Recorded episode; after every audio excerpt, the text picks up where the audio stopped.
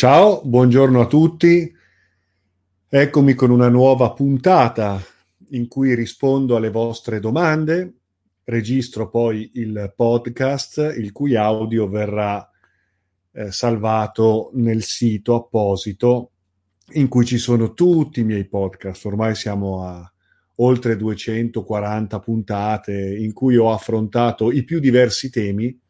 Grazie a voi, grazie alle vostre domande. Potete continuare a scrivermi su info-carlodorofatti.com.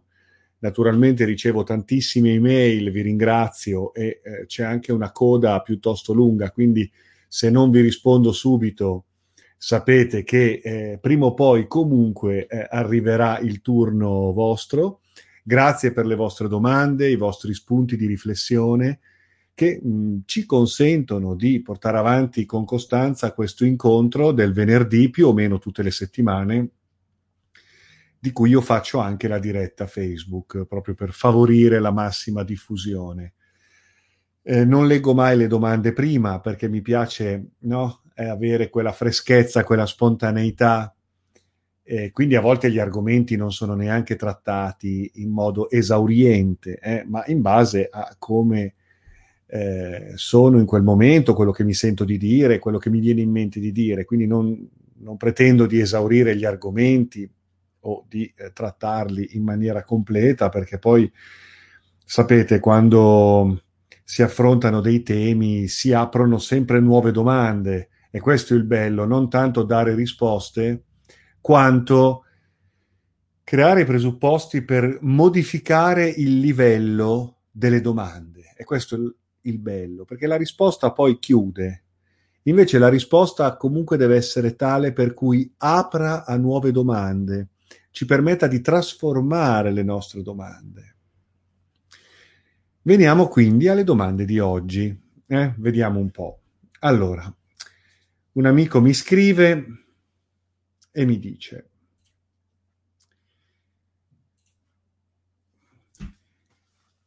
ehm, nell'ultimo podcast mi hai detto di scriverti. Ah, ecco, sì, non mandatemi le vostre domande, le vostre riflessioni in chat, vi prego, perché non riesco a starci dietro. Non riesco a rispondere subito, poi magari vi offendete e me ne dimentico semplicemente. Quindi mandatemi sempre l'email, eh? così io poi con calma posso rispondervi, posso leggere. Hm? La domanda è questa. Nelle ultime ore di vita, mia nonna sembrava che parlasse con una presenza alla sua sinistra. Mia mamma diceva che era la bombola dell'ossigeno, ma io non penso. Hai qualche idea? Allora, il momento della morte, il momento del passaggio, il post mortem e quello che viene dopo sono temi, non dico importanti, fondamentali da esplorare, da sentire, naturalmente avvalendoci anche di una letteratura religiosa, esoterica, iniziatica, che ci possa dare degli spunti, degli elementi che possano ispirarci determinati scenari, determinate possibilità, visioni, più che altro per aiutarci nella vita, perché in base poi a come viviamo la nostra vita, vivremo la nostra morte. E la morte non è un momento di liberazione in cui tutto si risolve, Tana libera tutti. No, la morte è comunque un passaggio ed è un fenomeno che viene vissuto in proporzione a come viviamo la vita, in proporzione alla consapevolezza che maturiamo nella vita. Quindi siamo consapevoli nella morte esattamente quanto siamo riusciti a evolvere la nostra consapevolezza nella vita. Si muore bene se si è vissuto bene. Mm? Bene nel senso coscienziale, nel, nel senso spirituale. Mm? E, mm, si paura della morte quanto si ha paura della vita. Queste sono considerazioni che io faccio durante alcune conferenze, addirittura durante interi seminari dedicati all'argomento. Poi uno mi può dire, ah, ma non è mai tornato nessuno a dirci com'è. Ah, ma tu non sei morto, come fai a raccontarci quello che è? Io non racconto niente, raccolgo tutta una serie di elementi filosofici, esoterici, religiosi anche, eh, tenendo conto che comunque io ritengo sia possibile una continuità di coscienza, io ritengo sia possibile anche una interazione con il mondo dell'oltre. E quindi non escludo che non ci siano dei, delle testimonianze, dei testi sapienziali, profetici, in cui maestri saggi illuminati possano darci e consegnarci delle visioni della morte. È un discorso molto ampio, molto affascinante, molto importante da trattare. Tra l'altro, se andate nel sito, nei video gratuiti, c'è una playlist tra le varie playlist in cui tratto l'argomento morte, reincarnazione, naturalmente con grande umiltà, cercando di investigare delle ipotesi che possano suscitare in noi delle domande sulla morte, ma ancora di più sulla vita. Quindi vi rimando a quelle eh, conferenze, a quegli estratti di seminari che ho fatto proprio sul tema della morte, eh, l'accompagnamento alla morte, da tutti i punti di vista, eh? da tutti i punti di vista, cercando poi naturalmente di approfondire l'aspetto che mi tocca maggiormente, ovvero quello spirituale, quello esoterico. Durante la morte è accertato che possano accadere fenomeni percettivi che possono essere spiegati nei più diversi modi. Ci possono essere allucinazioni, ci possono essere eh, fenomeni di sensitività alterata, ehm, fenomeni che possono essere spiegati in termini neurofisiologici, neuropsichiatrici. Quindi ci può anche stare che la nonna abbia parlato con la bombola dell'ossigeno, mh? Mm? magari proiettando su quell'oggetto, su quell'ombra, su quella sagoma qualcosa, ricordi, visioni, allucinazioni, proiezioni frutto della, della sua mente. Eh? Poi, attenzione, in base a diverse circostanze, in proporzione, possono accadere diversi fenomeni durante la morte. In base anche al tipo di morte possono accadere diversi fenomeni.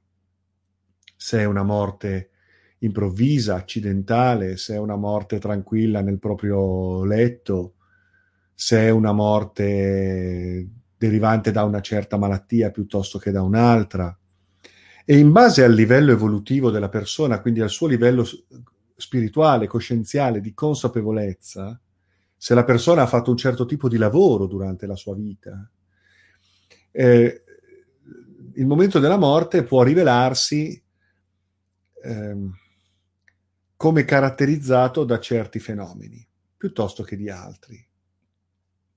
Quindi ci possono essere proiezioni di forme pensiero, ci possono essere pro, eh, predazioni larvali ed egregoriche, ci possono essere ossessioni che si presentano sotto forma di determinate entità, nel bene e nel male, in una percezione positiva o in una percezione terrifica.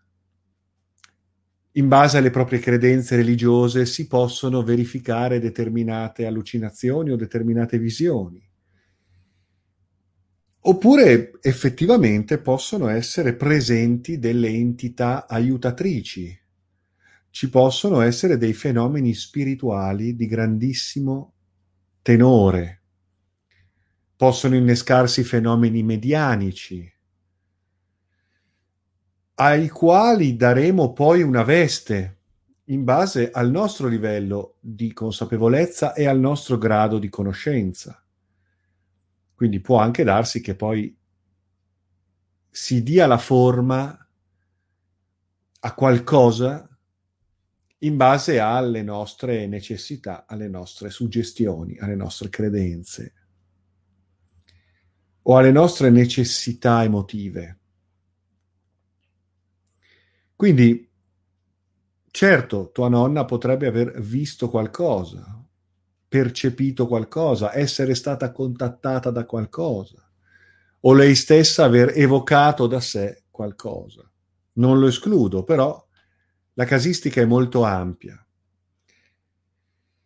E non escludo che possano essere state presenti determinate forze, determinate entità, o semplicemente che in quel momento la nostra sensibilità cominci ad aprirsi ad altre vibrazioni, ad altri spicchi di realtà che normalmente i nostri sensi escludono, perché noi viviamo costantemente in un ecosistema sottile e spirituale, vivente, del quale non abbiamo percezione attraverso i sensi fisici.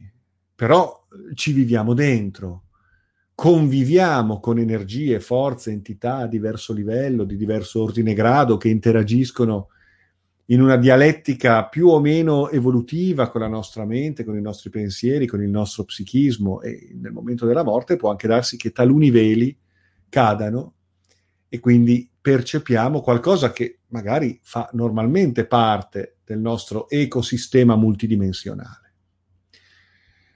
Quindi bisognerebbe capire a questo punto, cioè bisognerebbe farsi altre domande, no? Capire poi tua nonna, chi era, come ha vissuto, quale cammino ha fatto e poi, ecco, magari può anche darsi che stava parlando con la bombola dell'ossigeno. Ok?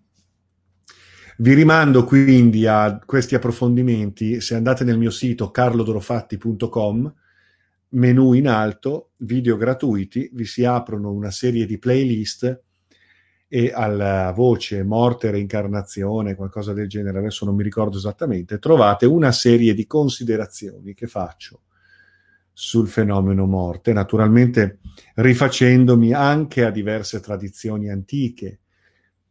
Il popolo spirituale che maggiormente ha investigato i fenomeni della morte e del post mortem è stato senz'altro il popolo tibetano. Senz'altro il buddismo tibetano è quella corrente che più di altre ha approfondito, indagato o tentato di indagare la morte. Mm? Anche Ken Wilber, grande psicologo della psicologia transumanista, buddista praticante, ha scritto delle cose molto interessanti sul eh, fenomeno della morte dal punto di vista della tradizione del buddismo tibetano. Naturalmente poi ci sono le tradizioni egizie, ci sono le tradizioni che possiamo derivare dallo sciamanesimo, in particolare dallo sciamanesimo Tolteco Maya, quindi possiamo attingere da tanti elementi molto interessanti che ci possono offrire degli spunti molto importanti, non tanto per esorcizzare la paura della morte, quello è un, è un altro problema, è un falso problema, quanto per fare una riflessione sulla vita. Quante volte ci capita quando abbiamo un lutto, magari di una persona vicina, magari purtroppo in circostanze improvvise e accidentali, quante volte quel momento ci induce a una riflessione sulla morte, ma anche sulla vita, sulla caducità, sull'impermanenza e quindi su quanto valga la pena rievocare determinati valori che sono quelli dell'amicizia, della bontà, dell'amore. Quante volte riusciamo attraverso momenti tragici a farci delle domande, esplorare noi stessi e a veramente eh, recuperare una visione della vita benevola, pacifica, amorevole, andando oltre tante cose che di fronte magari a quel momento tragico assumono una relatività veramente, no? Ecco, è importante, è importante. Ecco, è importante fare queste riflessioni per non arrivare in punto di morte a doversele fare, perché è tardi. In punto di morte, questo lo dicono anche alcune persone che hanno un'esperienza clinica, medici, paramedici, infermieri, che magari lavorano a contatto con persone no, negli hospice. Ebbene, dicono, ma a volte le persone hanno dei lampi di consapevolezza, però vivono in quel momento vivono il rimpianto, vivono il rimorso, perché stanno cominciando a capire delle cose. Ebbene, se questa riflessione noi ce la facciamo prima, riusciamo a eh, rinnovare il nostro rapporto con la vita alla luce di una consapevolezza, di una revisione delle nostre priorità, di una revisione dei nostri valori non facciamolo in punto di morte, quando siamo lì che finalmente ci rendiamo conto, caspita, ma quanto tempo ho perso, quanto amore non ho dato, quanti errori, quante stupidaggini ho rincorso. E ma è tardi. Purtroppo noi viviamo in una cultura della paura della morte. Va bene, andiamo avanti. Grazie per questa domanda. Allora, una mia amica ehm, mi dice, alla ricerca di una medicina allargata mi sono imbattuta in quella antroposofica, che fa riferimento all'antroposofia di Rudolf Steiner. Al momento ne sono un po' incuriosita. Hai un'opinione rispetto all'antroposofia? Ma certo, io ho un'ottima opinione di Rudolf Steiner e dell'antroposofia. Steiner nasce in ambito teosofico, poi prenderà le distanze, in parte anche per la questione Krishnamurti, eh, quando Annie Besant, Charles Leadbeater stavano ormai eh, esaltando questo ragazzino che doveva essere preparato per essere il veicolo del Maitreya, il veicolo del maestro del mondo non senza un certo fanatismo. Eh, Krishnamurti stesso poi prese le distanze da questa visione delle cose. Ebbene, lì ehm, Steiner non, non, accettò certe cose e anche per altri motivi si staccò dalla società teosofica e fondò la sua società antroposofica. Steiner è stato un genio, eclettico, ha parlato di tutto, di spiritualità, di cristianesimo esoterico, di, di agricoltura, l'agricoltura biodinamica, ha parlato di, di, di tante cose, anche di, salute. E quindi è un riferimento che io trovo molto, molto interessante. Poi lui era un uomo del suo tempo, aveva le sue convinzioni, aveva comunque le sue rigidità, eh, per cui ecco, bisogna sempre poi collocare, cioè non bisogna mai prendere tutto per oro colato, perché comunque bisogna poi fare una riflessione su chi era Rudolf Steiner, eh, qual era il suo retroterra, qual era il suo contesto culturale, qual era il suo ambiente, qual era il suo tempo. Eh, però ci sono delle cose straordinarie che sicuramente vale la pena. Io ho tutti i librettini, ho tutti i testi, eh, perché comunque è, una, è un ambito molto interessante di cultura e di ricerca. Poi eh, purtroppo io ho notato che alcuni ambienti antroposofici o alcuni steineriani sono molto molto rigidi nella loro scelta eh, eh, spirituale. E quindi a volte ecco purtroppo eh, mi piace Steiner, mi piacciono meno gli steineriani. Ci sta, eh, perché a volte poi quando una cosa diventa una, una religione, eh, poi ci sono luci e ombre in tutto questo, no? Però i testi di Steiner, le conferenze trascritte di Steiner, vale la pena, vale la pena considerarle. Mm? Quindi buona lettura. Mm? Andiamo avanti. Allora. Ah, c'è una persona che mi ha mandato un articolo. Ah, mannaggia, scusami, non, ho, non l'ho letto. Adesso comunque apro il link perché volevi un parere su questo articolo che riguarda ah, le egregore, le forme pensiero occulte usate dall'elite per controllare i popoli. Sì, poi di fatto sono le egregore che poi prevarranno e, e, e controlleranno anche i loro stessi creatori in una... Uh, lotta impari, no? per cui sì, eh, le egregore usate dall'elite e poi le elite usate dalle egregore.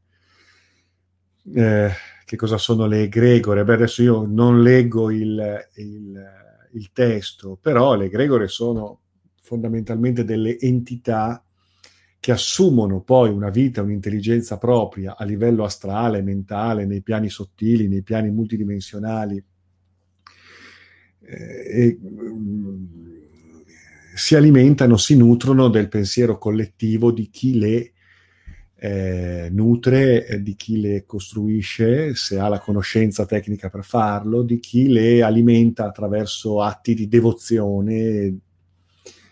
E le egregore sono anche quelle, quelle divinità delle religioni, quando in ambito iniziatico, esoterico, teurgico si perde il concetto di divinità, ehm, si perde il concetto del divino, nascono poi quelle brutture che sono le religioni, eh, che di fatto alimentano egregore, dando poi vita a fenomeni di, di, di fanatismo, danno vita a una miracolistica eh, paranormale molto convincente, eh, però di fatto sono egregore, non, non, hanno niente a che vedere con eh, Dio o con gli dei della teurgia classica, ma sono forme pensiero predatorie, eh, vampiresche, che taluni sedi di potere presumono di poter controllare, di costruire, di nutrire e di gestire in un certo modo, ma poi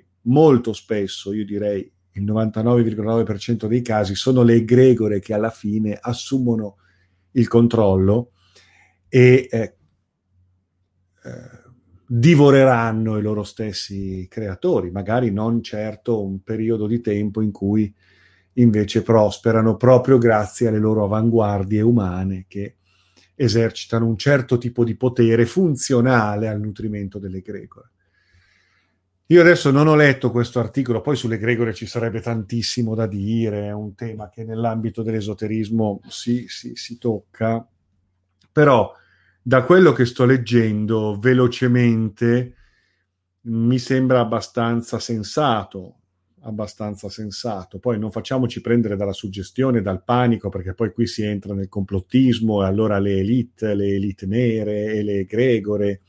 Certo, sono cose che esistono, ma sono cose che vanno anche poi collocate all'interno di un disegno più ampio, perché altrimenti diventa solo panico, no? diventa solo mannaggia questi, quindi cosa stanno facendo, come potremo mai far fronte e, e si va poi in un complottismo strano che tocca anche eh, tutto il discorso extraterrestre, gli alieni, perché ci sono anche egregore che estendono i loro confini oltre il nostro spazio-tempo e quindi hanno a che fare anche con manifestazioni diverse, aliene della vita.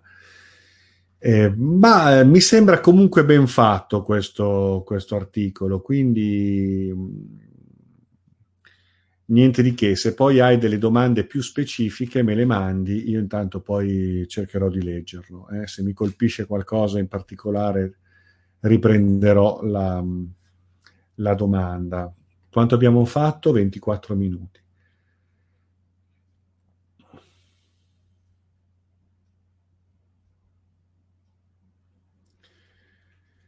Allora, una domanda, come possiamo gestire la nostra natura divina in relazione con le scelte e le necessità umane?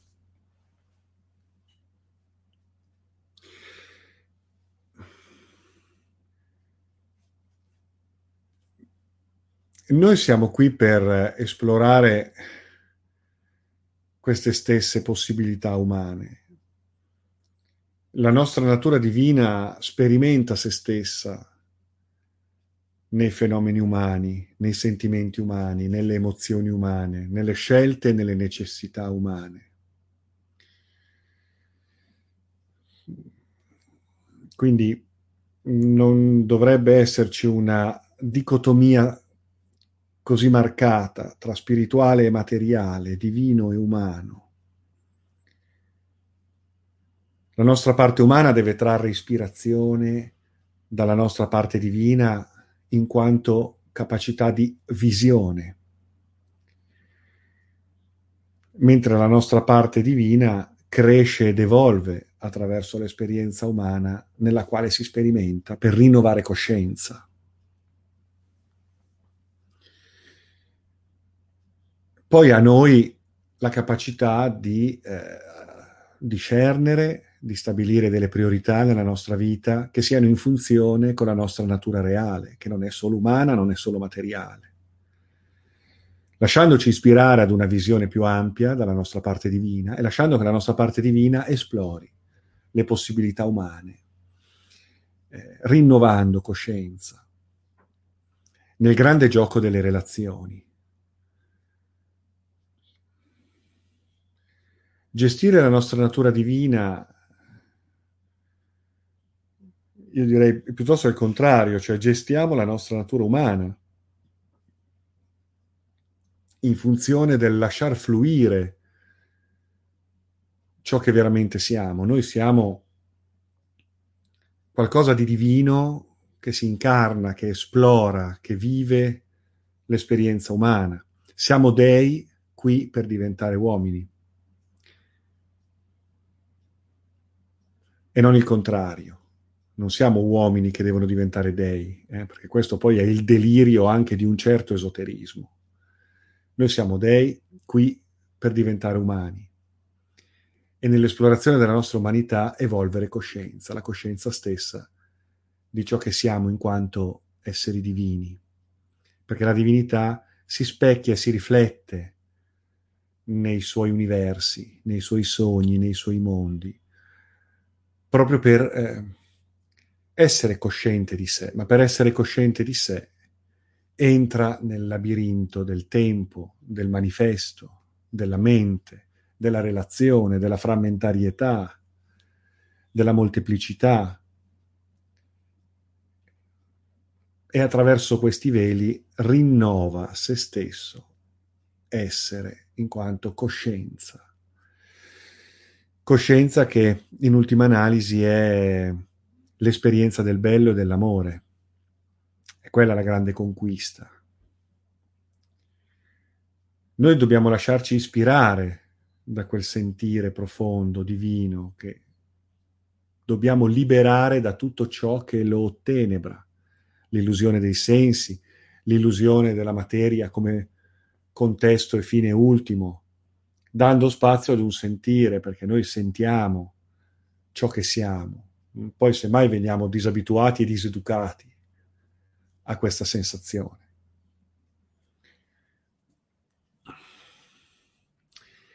La reincarnazione è effettivamente quel fenomeno evolutivo che ci consente di giungere all'esperienza delle, della divinizzazione. Allora immaginiamo quindi, ok, siamo qui per divinizzare l'esperienza umana, ecco, mettiamola così. Hm? Siamo qui per dare un senso assoluto al relativo, Mm.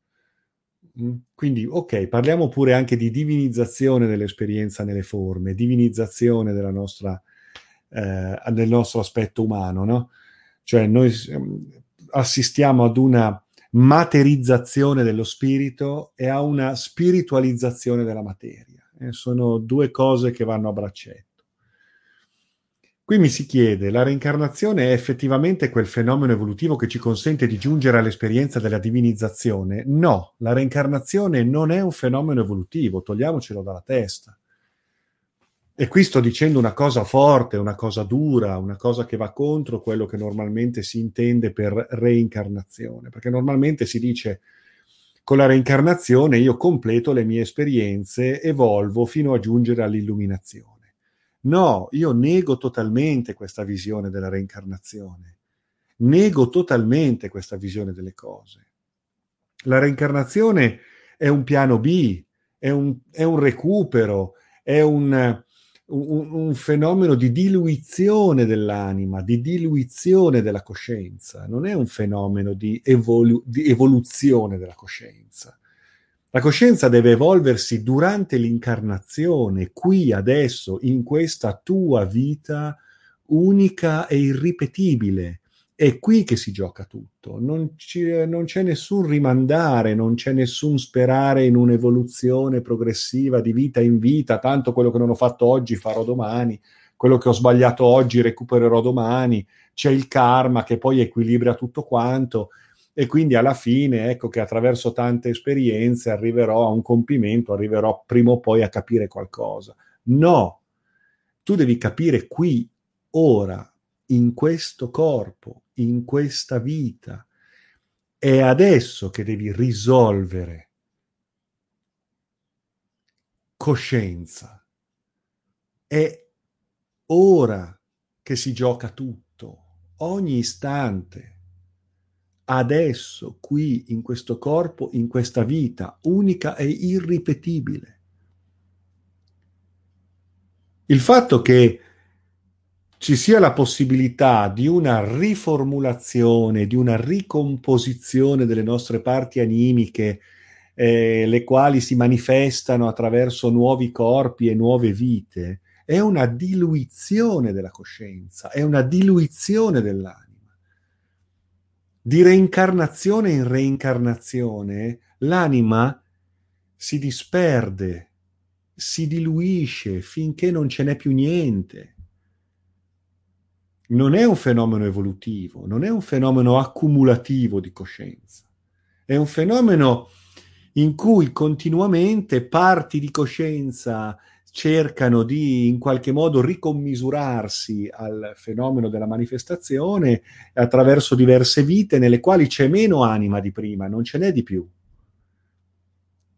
Finché il, il, il tempo e, e l'angolo di, di, di, complessità, il tempo a nostra disposizione, eh, alla fine è tale per cui assistiamo ad, una diluizione che porterà ad una definitiva... Um, dispersione dell'anima. Noi oggi stiamo assistendo a una civiltà, ad una società nella quale ormai eh, l'anima si è diluita così tanto per effetto di infinite reincarnazioni che non, non ce n'è più, non ce n'è più, non c'è più anima in giro.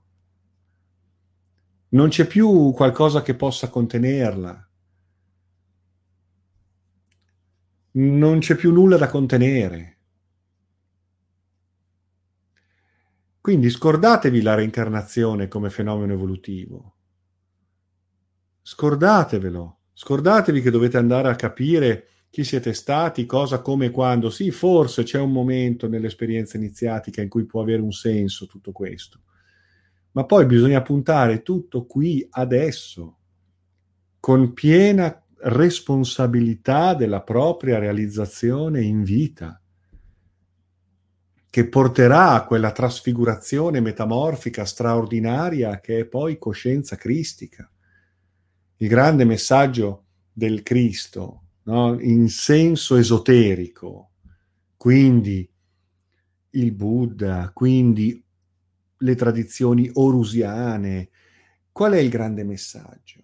Esiste solo questa vita, unica e irripetibile, ma non perché non esista la reincarnazione, ma perché quella non è la formula.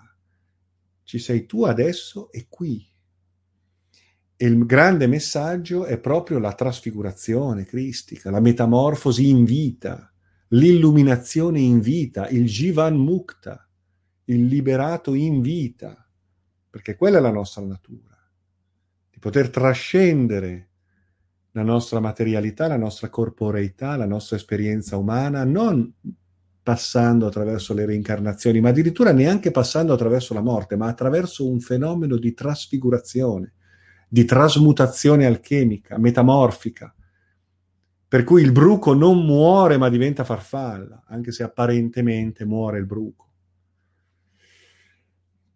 Quindi la reincarnazione non è un fenomeno evolutivo, è un fenomeno di progressiva diluizione della coscienza. Per cui se ne avete ancora un pochino residua, cercate di realizzarla ora, in questa vita, finché siete vivi, perché è qui la palestra della coscienza. E la reincarnazione è solo una ripetizione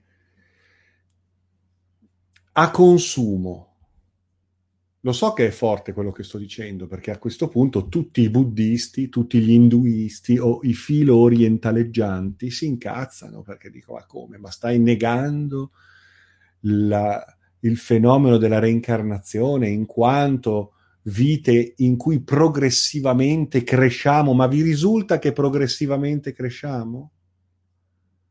A me risulta piuttosto il contrario e non ci sono giustificazioni. Ah, ma sono così perché nell'altra vita ero cosà. Ah, ma mi sto preparando ad una reincarnazione, allora ecco poi chissà cosa. Ma mm, sono alibi psicologici che, che non, hanno, non hanno alcun senso dal punto di vista iniziatico. Vabbè, dopo questa vi lascio, vi lascio meditare un pochino, ok? Ehm, abbiamo fatto 36 minuti, quindi siamo più o meno in media. Io vi ringrazio tantissimo per le vostre domande e la possibilità di elaborare insieme alcuni contenuti. Ehm, io non, non, ho la presunzione di dirvi come stanno le cose, eh? quindi eh, vi dico semplicemente quali sono le mie attuali ipotesi di lavoro, non voglio neanche dire convinzioni, le mie attuali ipotesi di lavoro, ciò che sento. Mm?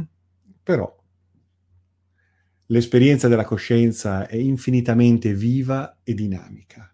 Mm? Però è anche giusto che qualcuno abbia anche dei riferimenti orientativi nell'ambito della sua ricerca, poi saprà allargare questi riferimenti, saprà mettersi in discussione sempre, però non scadiamo in un relativismo privo di riferimenti perché altrimenti poi eh, non eh, riusciamo più a ricostruire comunque una linearità che non deve essere mentale, eh, qualcosa di più profondo. Vi ringrazio, buona giornata, salute a voi. Vi ricordo che il 19 e il 20 settembre faremo un'esperienza straordinaria in Umbria